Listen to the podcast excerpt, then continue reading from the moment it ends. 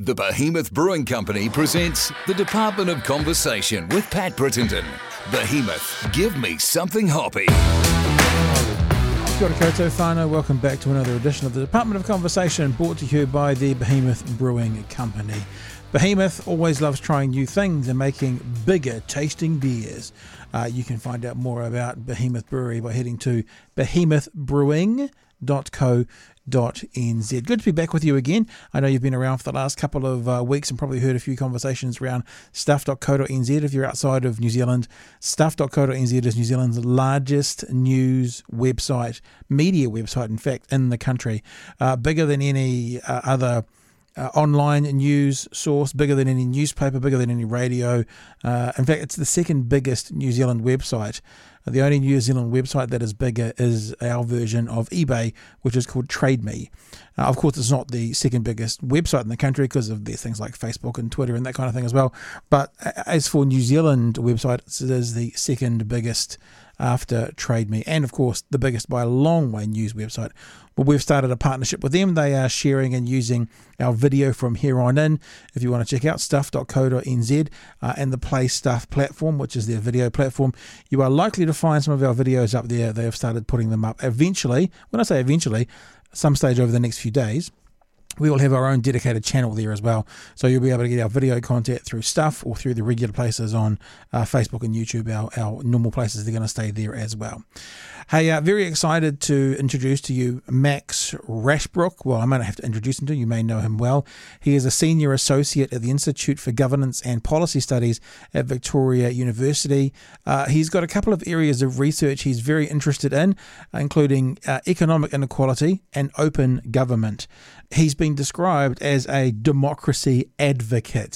He's someone who uh, screams from the rooftops democracy. He tries to find ways to make democracy work better. And um, as you'll hear through this podcast, which is a really interesting one actually, um, a bit a bit shorter for us, but it's an interesting one nonetheless, uh, you'll hear that he is an eternal optimist as well, optimist in people, an optimist optimist in the system and how it can and could work. And I think as the podcast goes on, I realise more and more that maybe I'm not a realist, maybe I'm a pessimist. So it's Max Rashbrooke uh, at the Department of Conversation, and uh, yesterday's episode.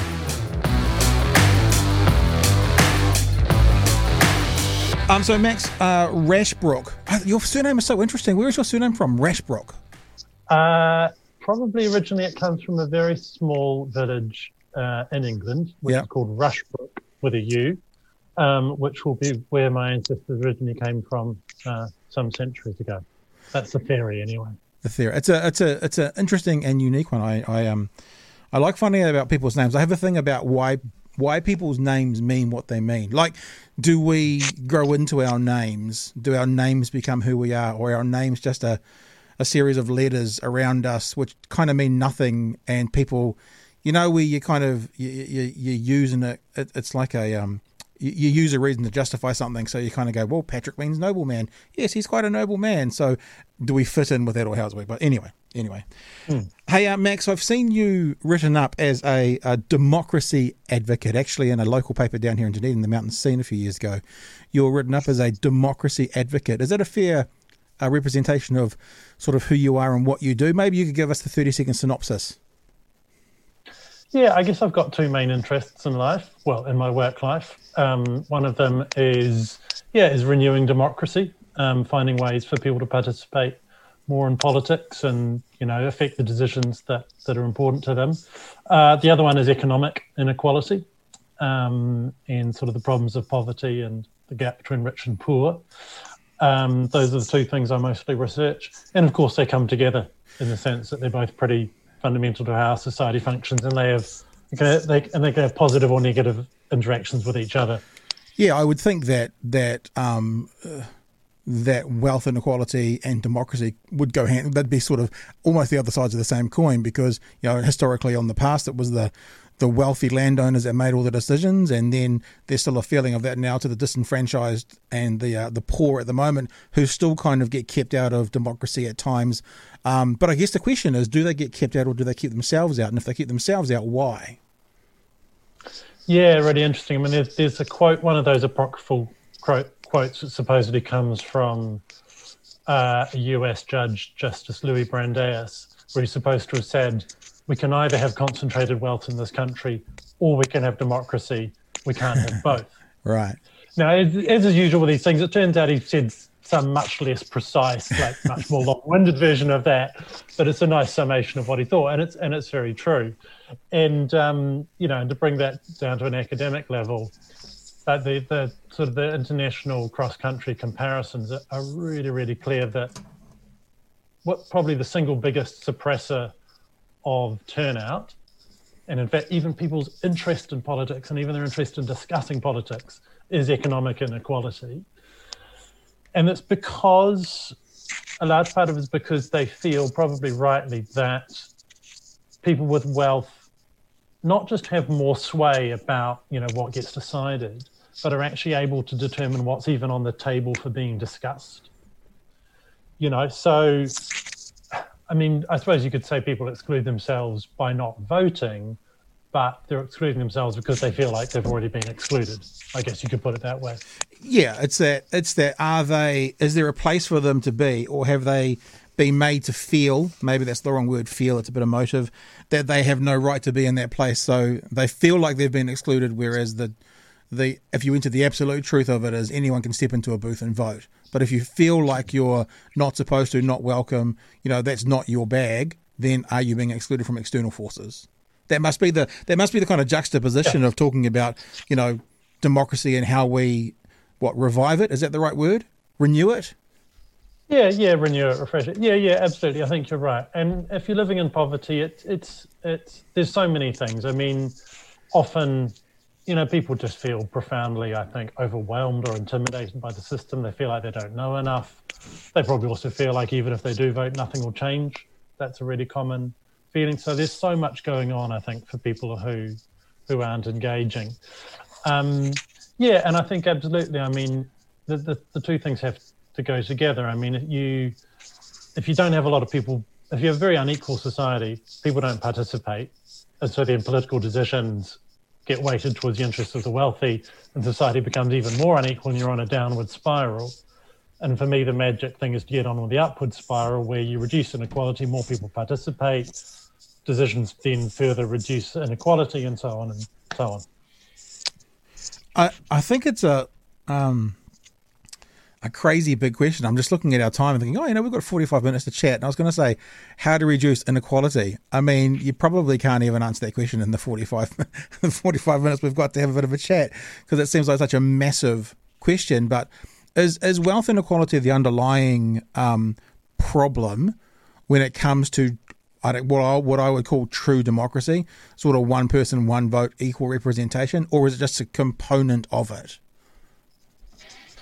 I, th- I think it's a huge, it's a huge element of it. Um, and look, I mean, it, it's addressing economic inequality is is really complex, and yeah, you could talk for hours about it. But I think at the same time, I mean, you could do a kind of, you know, sort of top four bullet point kind of, you know, a few things you could do that would really reduce it. I mean, just my very quick list would be, you know, to reduce economic inequality would be, um, you know, have something like a guaranteed minimum income, so like a really generous benefit for people who need it, you know, something like set it, set the unemployment benefit at the rate of super, you know, something like that. Um, you know, spread the living wage right throughout the economy, um, fix the housing market, particularly by building a truckload more state houses, um, and fund all of that through a wealth tax, you know, or some kind of tax that ensures that people at the top are actually paying their fair share. You know, there, there's four quick ideas, all really hard to do politically, but if you did all of those, you would have a profoundly more equal society than the one we have now. I watched a um, TED talk you did. I was, I was thinking, um, I think it's on your, it's on your Twitter feed. Is it a pinned one on your Twitter feed at the moment?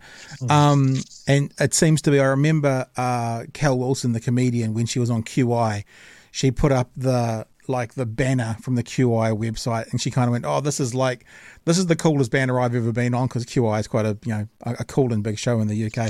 Wondering if you feel about the same about your TED Talk. That must be the one sort of banner or the advertising thing that you must be quite chuffed about, um, that rates above all others perhaps. But um, but I was um, yeah, totally. I was yeah. watching it, and a, a part of your conversation, you talked about having faith in other people. And I jotted that down as I as I watched it, and I thought, gosh, I mean, again, you talk about um, things like wealth inequality, and you talk about how we, uh, you know, renew democracy. One of the things that seems in this current world today, twenty twenty-one, the the I'll say the Western world, because that's probably that's where I live, and that's where I you know breathe, and that's where a lot of my um, views come from and influenced by. Having faith in other people seems to be probably the hardest thing to do at the moment, whether that other person is my neighbour next door who's got the opposite views to me, or a government who we don't trust. That if we could get to that faith in other people, maybe that would solve everything. But how do we do that? Yeah, I, I, I think you're right. I mean, we're probably lucky in New Zealand that, you know, faith in government, and I think faith in other people is higher um, than it is in a lot of other Western societies. Um, so we're starting from a slightly better base, but yeah, you, you're you're right. It's really, and trust is such a precious and difficult thing, right? It's really easy to lose it. Uh, it's much harder and it's much slower to build it up. Um, but I think for me, that's part of you know, so all the sort of the all the sort of highfalutin kind of ways of renewing democracy that I talk about. Most of them involve bringing people together to sort of to meet each other. You know, to meet people who disagree with them. Yeah. And so I think the things I talk about sort of are their own, they are the change that we want to see in the world, you know, and if, if that makes sense. You know, like citizens' assemblies or sort of citizen-led, community-led budgeting, they're all processes where you get a whole range of people and they have to come together, and you set them up, these forums, so that people have to listen to each other. They have to engage with differing views. They have to engage with the evidence. And in those situations, you know, and and I talk about this, all the evidence is that people behave amazingly. You know, people really do listen. They really do shift their views in the right setting. Do you think that, ha- does that happen, or does the evidence for that, does it show, does it demonstrate that happens even when you've got extremist views? And I don't mean extremists like, you know, Taliban, but you know what I mean by extremist political views, like let's say the far right to the far left in the room under the right conditions. Do we still see that happening? Because I look, I spend a lot of time watching American politics. I know I'm a I'm a sadist, um, but you know, you look at these people who, no matter what, will follow Trump to the to the ends of time, sort of thing. And then you look at the people on the progressive left, and I don't imagine getting them in the same room under any conditions. You could get them to even move slightly together. Yeah, it's it's an interesting point. And I think, I mean, I do think for starters, you absolutely can and have to exclude some people. You know, my, my vision for we should all come together isn't doesn't mean you have to have a debate with literal Nazis. Yeah. You know, some okay. some you know, some people do unfortunately have to be put outside the pale. Um, but with that caveat, I'll tell you what's really interesting is, I mean, some people oppose the sort of stuff I talk about because they say, well, actually group discussion makes people more extreme. You know, the loudest voices dominate, the group becomes more extreme. But what what I, and I find this fascinating, is that that is only true of unmoderated, unfacilitated group discussion. Right, okay. Because because then the confident people do hold sway and people feel intimidated and they fall into line. But if you have good facilitation, you know, you've got a professionally run citizens' assembly or whatever, there's really good evidence that discussion makes people less extreme in their views. And it does pull people towards a sensible consensus common ground. So to take your American politics example, look, I think it's probably a bit of both. There's some people who you just have to exclude from that discussion, like proper conspiracy theorists, QAnon type people who you could just never, who would just destroy the tenor of the conversation. But within that, I think there are still large tranches of Trump supporters, maybe the ones who aren't like violently racist, but have just seen their livelihoods destroyed over the last thirty years, and people on the progressive left who I think could have a really good discussion under the right situations. And the evidence is that I think that they, I think they would, and they would find common ground they didn't think they had. See, then you've got the situation, and obviously I'm not I'm not trying to um, educate you, for the love of God, nobody think that. Um, but because I've watched your TED Talk and done a bit of reading about what you you know what you think and what you say, uh, and one of your TED Talks you were talking about a couple of generations that have gone before. I think there was uh, in Greece and then in the eighteen hundreds, nineteenth century, and talking about um, moving through, you know, how they ran it, and then that moving into a, a, a time now where we can have equal representation on a panel of one hundred people. Um, I'm, I'm paraphrasing, but it sounds like what you're saying is get a, you know, a select part of society together, get them to nut it out in a room, and get that to influence policy. My, my paraphrase, is that a fair paraphrase? Yeah. yeah okay. So, much, yeah. so if you, but if you're saying having like fair representation, then you're excluding, let's say, the the, the, the quote unquote Nazis, or the the far right uh, uh, Trumpists, or the the far left, um, I don't know, Antifas in America, whatever their equivalent of in New Zealand. Then you're still stuck with the situation that who decides in that position, who decides who gets excluded. Because I have this thing with people, I think, this is going to sound really, um, I'm a realist. I noticed you listed yourself as an optimist in that talk as well. I, I kind of consider myself more of a realist. So even though this that statement's going to sound very negative, I think typically humans have a base sense of kind of corruption. And, and I, I caveat that by saying most of the isms we have in the world, whether it's a feminism or whether it's a capitalism or whether it's a socialism, you know, the isms we have at their purest sense, like their absolute cornerstone for what they are, seem to be okay, seem to have validity, seem to have logic and reason behind them. But then fucking people get involved and we corrupt it. And so capitalism turns into a, a, a greed. You know, socialism turns into actually the person who runs the country uh, makes it so bad for the for the poorest, then then there is, you know, thousands of deaths. You know, whatever it is, we seem to corrupt it. And I just wondered, maybe this is a pessimist part of me, or maybe it's a realist, with these groups of one hundred people. And let me say, I love that idea. I really genuinely, I think it's a great idea. But then I take a step back and go, how do we then also do that and have it not be corrupted like all the other isms get corrupted? Mm, fascinating question.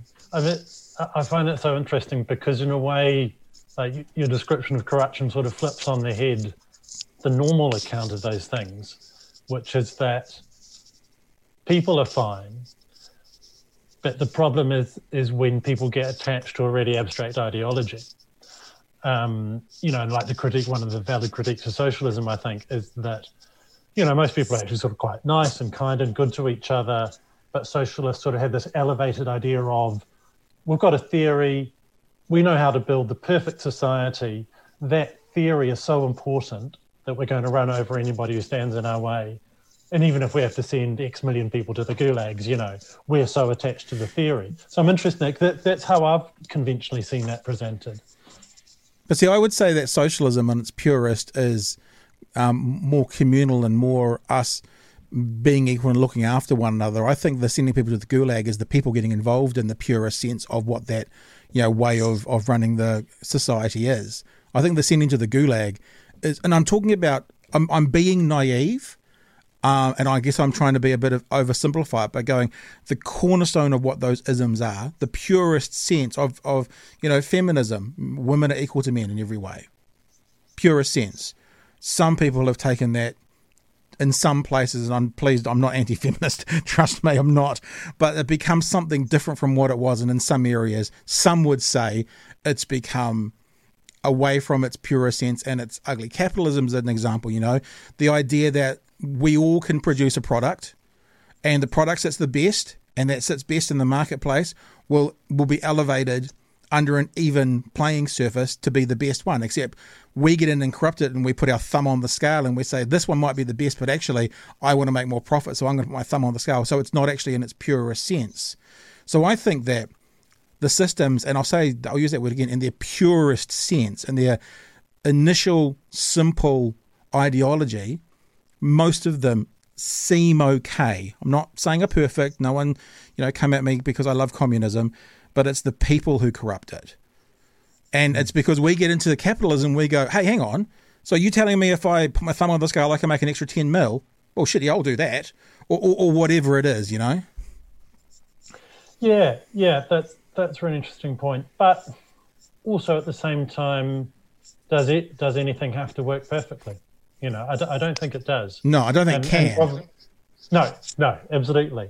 So I think that's not a problem. I guess what you want then is, I'm just thinking about this because I've never thought about this like in this way, and it's really interesting. I guess what you want is a system that has really strong inbuilt sort of self-correction mechanisms um, against that sort of corruption by humans, if you want to think about it that way. And I feel like the sort of stuff I'm talking about does. I mean, yeah, of course, look, it's imperfect, and, you know, all the kinds of things that I love, citizens' assemblies, citizen-led budgeting.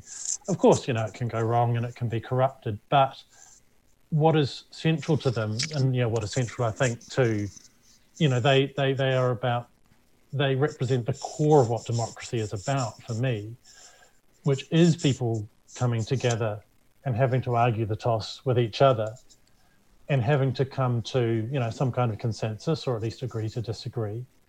And in that way, finding the best answers and moving forward. You know, I mean, and the reason I'm an optimist is that I think over the long run, most things get better. You know, I think we generally run the world better than we did, you know, a hundred or a thousand years ago. I mean, climate change is the obvious exception, but actually we understand much more about the damage we do to the planet than we have ever done in the past. Or at least we're in a position to to tackle it. You know, I mean, and why is why is democracy successful? I mean, I, I someone once said, it's a really nice line, democracies probably don't make any fewer mistakes than autocracies do, but they fix them much quicker. Right. You know, democracy is a learning system. It's the ultimate learning system, because everyone gets to have a say and you can bring everyone's ideas together. And so I think because in the things I advocate for, there's this constant interaction of people constantly coming face to face with each other, seeing the evidence, listening to experts, agreeing, disagreeing, changing their position. That's the best sort of feedback mechanism you could hope to find against that sort of corruption that you're talking about, I think. I actually presented to the then Labour Party leadership an idea, almost kind of what you're talking about. Um, it was probably ten years ago, and I presented them with an idea for sort of a website where the public could get engaged in what was happening in the House.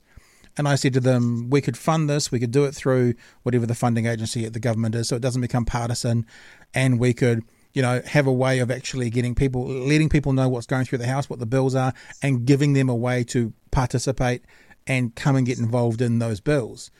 And of course, uh, it didn't go anywhere. But when, so when I hear you talking about that kind of hundred people, like I'm, I'm on, I'm on board, I'm in. But I'm, but I guess that, I don't know, let's call it pessimistic. So I know I won't say realistic, uh, realism anymore. Wonders if we've gone beyond that. Um, and you were talking before about when someone's presented, and I think you actually mentioned with the, like scientific evidence, when you were talking about getting people in the room who disagree. I had a, a guest on, Professor Stephen Lewandowski, and he's done a lot of research on uh, climate change, and particularly amongst climate change deniers. And he found very clearly, the research, the evidence shows very clearly that when presented with scientific evidence to these people that contravene their beliefs, they just find another way to get to the same conclusion. It's called, he calls it motivated cognition. So person thinks, you know, climate change is not man-made, it's all natural and yada, yada, yada. And this is why I think that they get shown the evidence why that's not the case, and they just go a different route, but they get to the same conclusion. And the conversation we had was, um, you know, that can then be applied to other things. The reason that uh, vaccines are dangerous is because there's microchips in them. Well, no, there's not micro. Well, actually, it's because of something else. So they get to the same conclusion. And I wonder if we're in a time right now, and I and I, I don't mean to say this like we'll always be here, but I wonder if we're in a time right now where we're, you say we're we're running like the world is better now, but I wonder if we're moving backwards at the moment from this idea of, you know, revamping democracy. I mean, not not to continually talk about America, but, you know, when America sneezes, the world catches a cold. But it seems that we're going we're going backwards from being able to sit in this room with a hundred people, all of different positions, and come to some kind of consensus where we maybe were, let's say, fifty, forty years ago. Um, I, I think that's true up to a point, but again, I, I'm optimistic because th- things look very different in the long view. I mean, yes, you've got an awful lot of people in the last ten, twenty years have become conspiracy theorists. But I mean, if you roll back five hundred years and you think about the absolutely insane stuff that people believed, you know, my ancestors in the, you know, lived in the U K. I mean, the U K spent large chunks of time in the seventeenth century killing people for being witches. You know, I mean, and we live in an infinitely more enlightened world. Even if we, even if there's lots of QAnon supporters, we live in an infinitely more enlightened world than that now. Um, and on, I mean, and it's a really good point about motivated reasoning, and that absolutely exists. Um, but I think again, you have to you have to ask the question: what environment are people being provided with this information in? Um, like the, the Twitterverse, I'll, the Twitterverse versus a moderated group discussion is two very yeah. different places. totally, yeah. totally. I mean, I'll give you another example. Yeah. It's sort of on a slightly different subject, but it's related. Um, there's a program. It's called uh, Tūtoko Tōiwi, I think, and it's basically the activist group Action Station training people up to go onto Facebook and have arguments with people who are expressing racist views in the comments. Basically, and it's a way to try to, to try to help shift people out of their racist views, but also to try to change the tone of the conversation, to show to other people watching on that not everyone, you know, that these racist views can be challenged. And I think what's happened with that program is initially they started out with a sort of, you need to combat these people kind of approach, and doesn't work very well. And what they've discovered works, it's really hard to do, and man, I admire people for doing this. What works is you actually have to listen to people first. Yeah. When they're saying these awful racist things, you have to say, I hear you. Obviously, you don't say, I agree with you, but you say, I hear you. I get why you feel angry and frustrated with the world. I understand that some really tough things are going on for you. And that's what opens the door to then shifting those people at least a little bit out of their racist views. And so what that tells you is it just the the, myth, the nature of the communication profoundly changes how people respond to it. And also the relationship. I mean, the best way to evangelize yeah. is rela- relationally, whether you're trying to convince someone that the All Blacks are the best rugby team in the world, that they should drink Coke, or that this religion is the best. To evangelize your position to someone, you have the biggest impact on that person if you have a relationship with them. The people who do it best are the closest to those people as well. So listening to someone, even if it is in a, a Facebook forum, Facebook, Facebook forum, um, is is a step towards relationship. Yeah, yeah, yeah, absolutely, totally agree. And also, and I'm not naive about this. I mean, it's it's terrifying watching people really go down a conspiracy rabbit hole. And what's really saddening is often they won't listen to anyone. You know, some people, at least for some periods of time in their life, are unreachable. I mean, that's the awful thing. I, I just think that those people are actually quite a small number, even within the sort of the conspiracy theorist world. The really hardcore unreachable people is quite a small number of people, I think. And a lot of people do get out of their conspiracy theories one way or another. And you're right, often through relationships. Do you think, therefore, um there is a problem then, you know, talking about excluding some people from the conversation because of these extremist views? Um, I'm I'm going through a bunch of podcasts at the moment and conversations with people about the, even though it's not proposed yet, but the conversations happening around potentially these new hate speech law, speech laws. And, you know, we all want to fight against hate speech and hate in general, but I still have a concern is it depends who decides what is hate speech. That's my biggest question, is not that do we support hate speech, it's who decides what is hate speech. And are we are we faced with a problem with this this concept of, again, how do we know where the line is for who we exclude from these conversations and the ones that are just on the edge of it and they're a bit they're a bit you know nutty and extreme, but actually they're still valid in society? Because if you do talk about Trump again, you know, seventy what was it seventy-seven seventy-three million voters, um, and obviously not all of them, quote unquote, you know, Nazis, quote unquote, um, but but that's a that's a lot of people that sit on that side of the political spectrum. To then go, where are we going to draw that draw that line? Is probably the most important part, in my opinion, part of how do we then have a genuine conversation with the rest. Yeah, and it's a super complex issue, obviously, and I, I wrote one of my Stuff columns um, recently about the hate speech laws.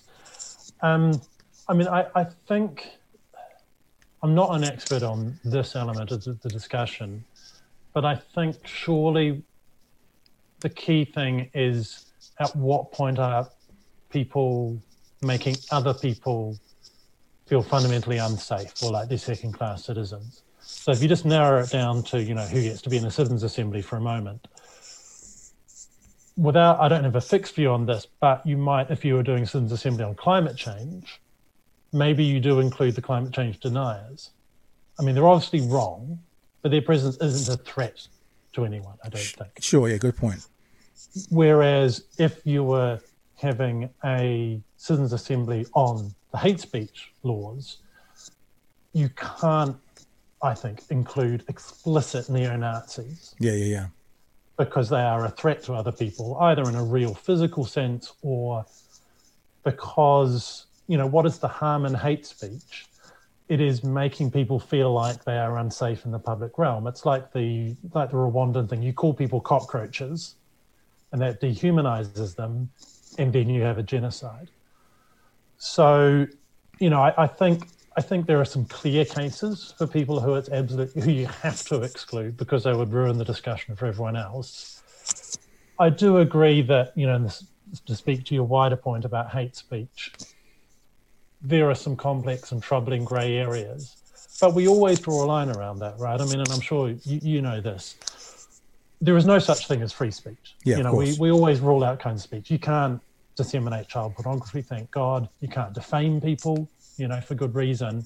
And and we have hate speech laws on the books already. Mm. It's not a question about do we regulate, it's just a question about how, you know, and could we regulate it better than we do at present. Um, I read a Stuff article that you wrote, it was actually in twenty fifteen, um, but talking about wealth tax as the way to beat inequality.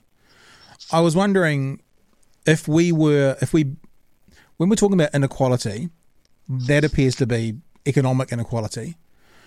Uh, but are we also talking about, not necessarily with that article, but in general, trying to beat inequality, you know, other forms of it as well? And is the idea, if we could wave the magic wand to have a utopian society where we're all equal in all all areas, like if you could wave the magic wand, what would you want to see? Yeah, I, I think that's a crucial difference actually between economic inequality and other kinds of inequality.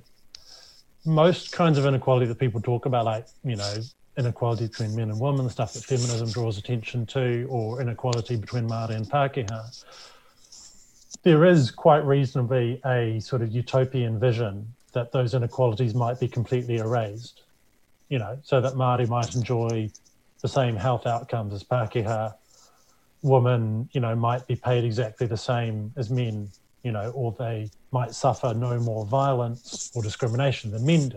So there's a vision of perfect equality there, even if we realistically think it might be an awful long time before we get there. Economic inequality is really different because mostly people aren't talking about perfect equality being the goal.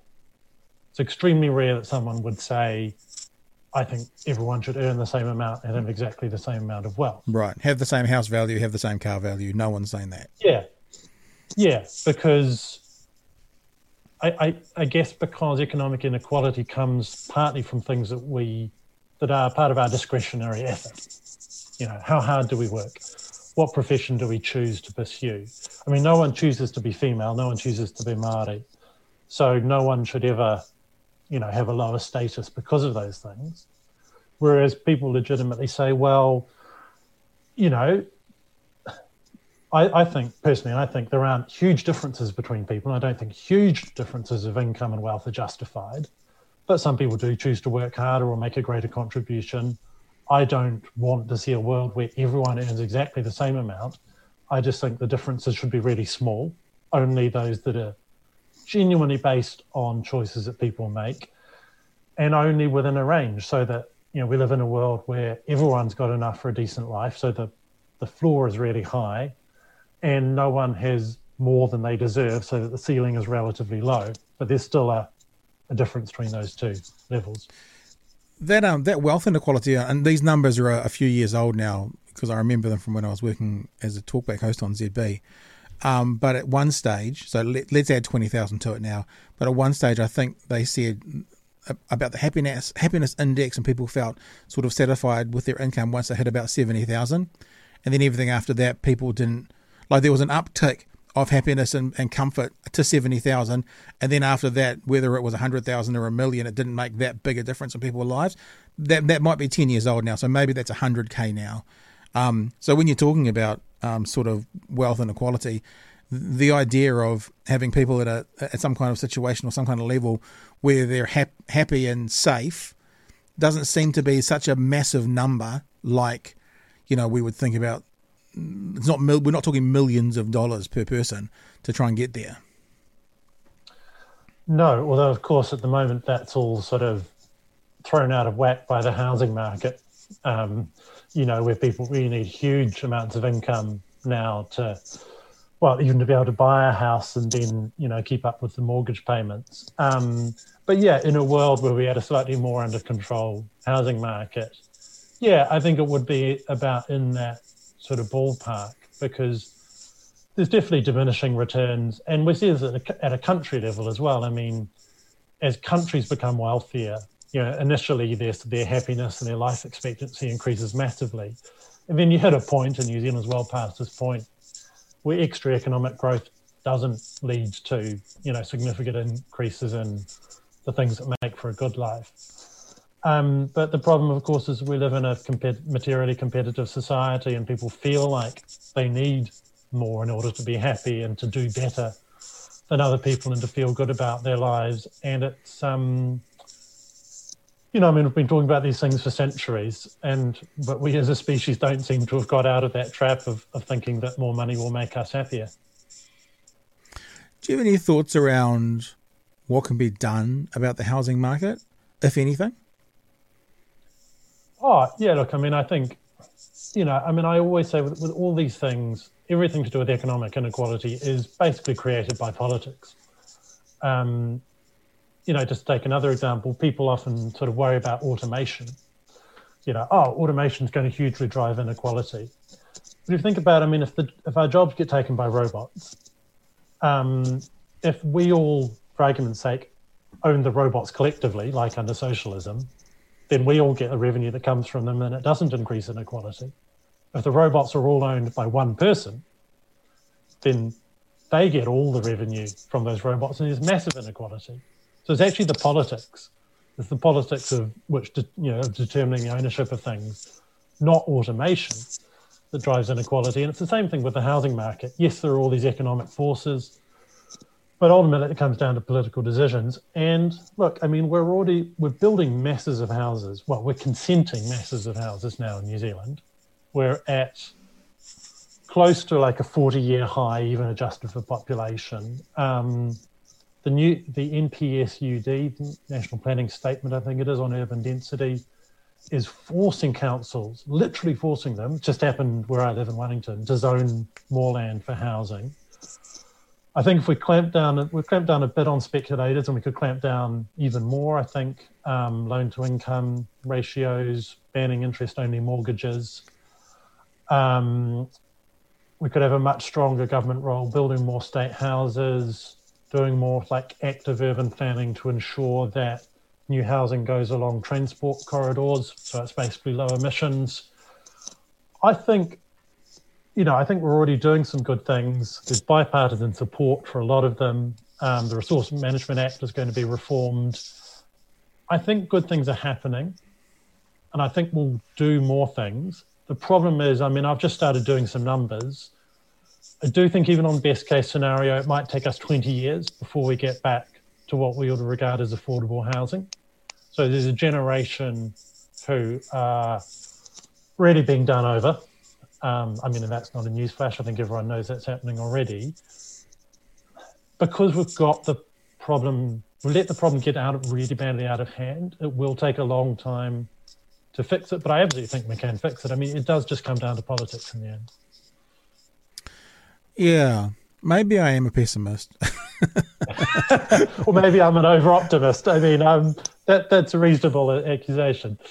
I um I I've, I had a podcast recently with a um, financial advisor, and he's a bit of an um, expert in the area. And I was just like, uh, rather than trying to fix an unfixable housing market, because one of the big things is supply versus demand.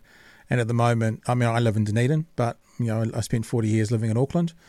the, and when I was living in Auckland, I think there was something like, I don't know what the number was, it was a thousand houses a month or a thousand houses a year or whatever it was that needed to be built then to keep up with it. And that was ten years ago, to keep up with the um, demand and the influx of people to Auckland.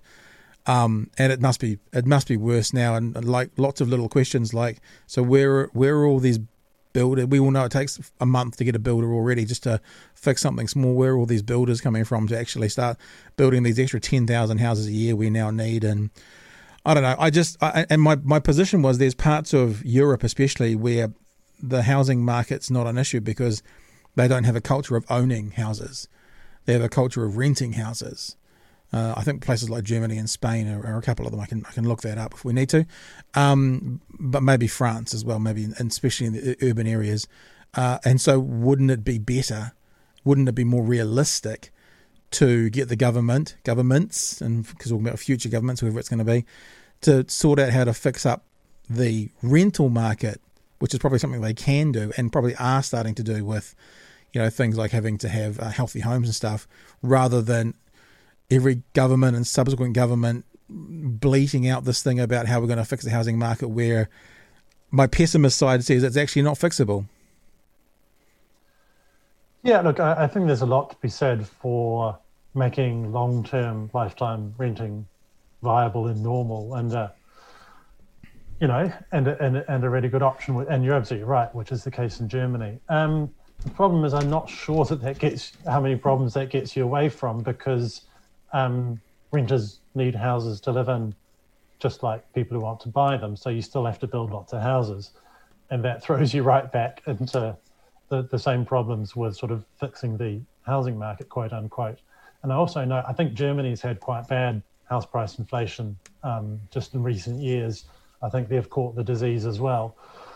Um, I mean, and it is, there's a, you know, very large number of countries affected by it. Um, So, yeah, you know, I mean, you, you still need to build lots of houses for renters to live in, even if renting is going to be a long-term thing.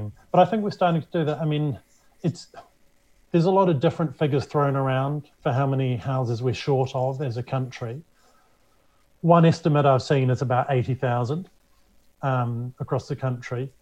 And look, on one level, that's a lot. That's a shortage. But actually, I think last year, for the first time, we built or we consented more houses than it was estimated that we needed. Oh, yeah. And, you know, so like ten, again, ten, twenty years of building a few thousand houses a year more than we need would actually wind back that deficit. Again, no magic wand. I'm not saying that that's going to make young people feel great, because that's a long time.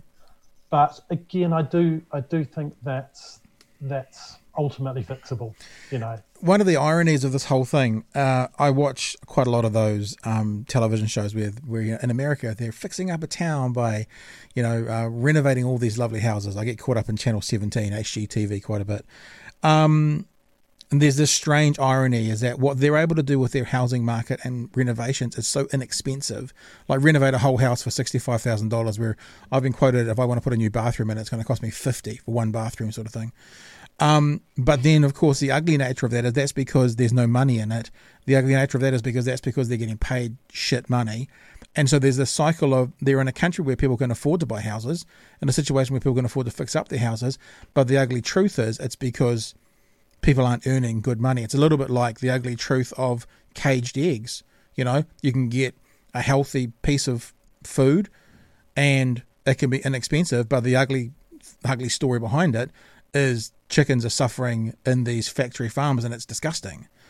So I I I watched that the other day, and I was like, how the fuck do they do that whole house for sixty-five thousand dollars? And then, of course, I realised, oh, well, first they're in a market of three hundred million people, so, you know, they order a million toilets rather than a thousand, so they're cheaper per capita. But also, the people who are putting up the drywall and stuff are earning next to nothing. And so the cost of, cost of uh, labour is where they're saving all their money as well. And it's a strange juxtaposition where we need more houses, want more houses, but it costs so much to get them built. How do we then enable people to then afford those houses as well? And this, especially if we're going also towards a living wage where people are going to earn more and therefore pay more in wages, doesn't that mean therefore house prices will then go up again? Now, I'm not saying I'm against a living wage, but talking about how that cycle will actually work. Yeah, look, I mean, I, I think um, I think the factors that make houses so expensive in New Zealand, well, there's a lot of them. And again, you know, I'm not sort of fully an expert on this. Um, I mean, I think a lot of it has been around the price of land, though, as I understand it, because, you know, land has been in constrained supply. Well, I mean, you know, and the bigger problem is that, I mean, how cities have to grow up or out. Mm-hmm. And for a long time, we didn't let them do either. you know, um, we didn't free up land either in a sort of, a, we didn't free up space to build either vertically or horizontally. And I'm much more in favour of building vertically because it's better for the environment. Um, so, I mean, I think that's a big part of what drives up the cost. Um, another one is, I think that some of our, the markets for importing material into New Zealand are not very competitive. Yeah. Um, you know, I think we could do a lot, you know, are there basically monopolies or quasi-monopolies on importing materials um, that drive up the price? But also I think, you know, I think you alluded to it, there's a real problem of scale in New Zealand. Mm. You know, there's a, I can't remember, I think it's literally, there's only, probably only a handful of firms in New Zealand who build more than one hundred houses a year. You know, so you're talking about very small firms, mostly very inefficient, don't have the capacity to purchase at scale. You know, they're not getting those those purchasing efficiencies, those economies of scale. They're probably not operating very efficiently. They don't, because they're not building very many homes. They're not learning from their own mistakes very quickly. You know, it's just a small scale, inefficient industry. And I think we really need, we need more house builders at scale. And there's probably a role for government in, in, you know, really creating a market, for instance, for prefabricated housing, you know, what they're starting to call off-site manufacturing. Right, right. You know, really, really amping up the state house build program, do it through prefab, build that market, create it, get it on its feet, basically, because governments have been creating markets since the year dot. Um, you know, basically the, the government, the German government basically sort of built the solar and wind power industry as we know it by investing massively in the nineties, and that created the demand, and then they learned all the economies of scale, and that's partly why we now have really cheap um, solar panels. So, you know, you could do that do that for the prefab industry and a bunch of things like that, get building at scale, and I think you might start to see costs coming down at that point. Hey, two very quick last questions for you, because I know uh, you have to shoot off. The first one is, um, do you ever have an opportunity to share your thoughts directly with government? Um, I noticed it was towards the end of last year, I pushed my button and spin off, you wrote, you know, the seven key challenges facing Jacinda Ardern, democratic revival, the circular economy, good neighbourhoods, uh, tax avoidance, mass redeployment, violence against women, and public investment. I mean, that was a, it's a great article. People should go and find it and read it. You know, do you ever get a chance to then slip that to Jacinda and go, here's a help for you? Um. Yeah, I mean, I've I have a degree. I have some contacts with politicians. Um, not the Prime Minister herself, sadly. She's a bu- busy woman, hard to get at. Um, but yeah, I mean, I, you know, I get I have talks occasionally with with politicians, with their advisors, with public servants, and you know, and just and and I know that some of those people are reading my columns and stuff as well. So yeah, I mean. But also, it's, it's never, you know, you can talk to politicians about your ideas, but they've got millions of different things that they're trying to weigh up. And even if they listen to you, there's no guarantee that your ideas get through the sausage factory of policy making anyway. Sure. And look, the last question was, and it really came from when I was reading that uh, twenty fifteen Stuff article that you wrote, is I'm wondering in your progression of, you know, uh, being an advocate for democracy and revitalising or renewing democracy, have you changed anything significantly in your position from ten, fifteen, twenty years ago to where you are today? Oh, um, well, I mean, to be honest, ten, twenty years ago, I probably didn't even know about most of this stuff. Um, and so, I mean, so it's all still, so I'm still learning, really, to be honest, um, even though I guess I know a fair bit about it. Um, I suppose one journey I've been on, we've talked a lot about citizens' assemblies um, in this conversation, and you know, and there's something that's really attractive about that idea. If you get one hundred people in a room, because there's only one hundred of them, they can have this really beautiful discussion with each other. But it's actually a very small number of people who are getting engaged, and I guess one of the things I've become more interested in the last year or two is are there ways where we can get a much larger number of people, like thousands of people engaged mm. and having really good discussions with each other?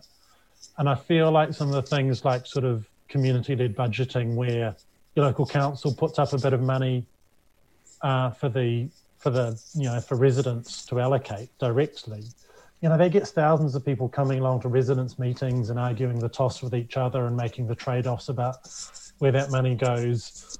And there's a city in Brazil called Porto Alegre. It's got about a million people, about the same size as Auckland. And they get, you know, like twenty, thirty, forty thousand people engaged in this community-led budgeting process every year. And so I guess what I've started to become more excited about those, because that's really mass, high-quality mass participation, not just a small number of people. And that, that feels really exciting to me. Uh, from the Institute for Governance and Policy Studies at Victoria University, Max uh, Rashbrooke. Thanks for joining us, man. It was a lot of fun. I really appreciate you giving us some time. And look, I, hopefully we can uh, do it again in the future, because I think we might have just scratched the surface. Yeah, really happy to. Love the conversation. So nice to talk about these things in greater depth.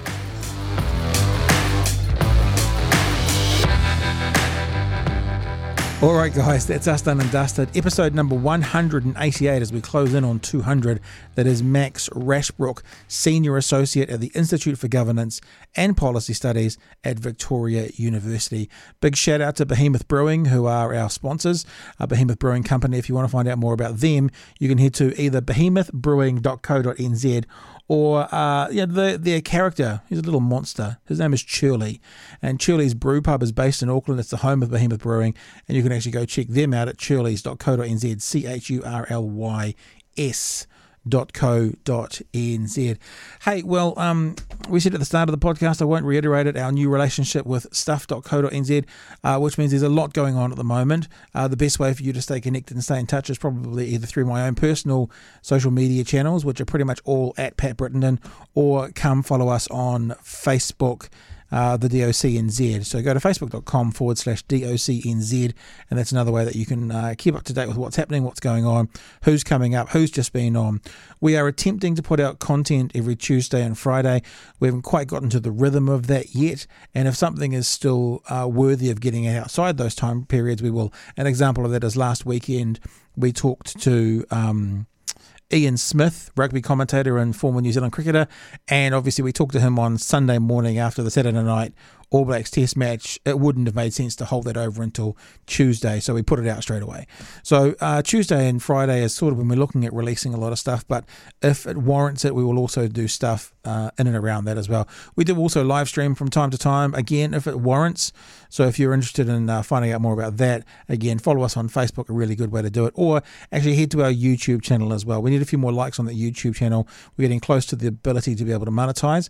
Uh, so if you felt like it, if you felt so inclined, head or just look us up, the Department of Conversation with Pat Brittenden on YouTube, and uh, yeah, come subscribe to us. That will be helpful on the YouTube channel as well. All right, team, stay safe wherever you are in the world. Hug a loved one, watch something on the telly that makes you laugh, uh, wash your hands, and until we see you next time, hooroo.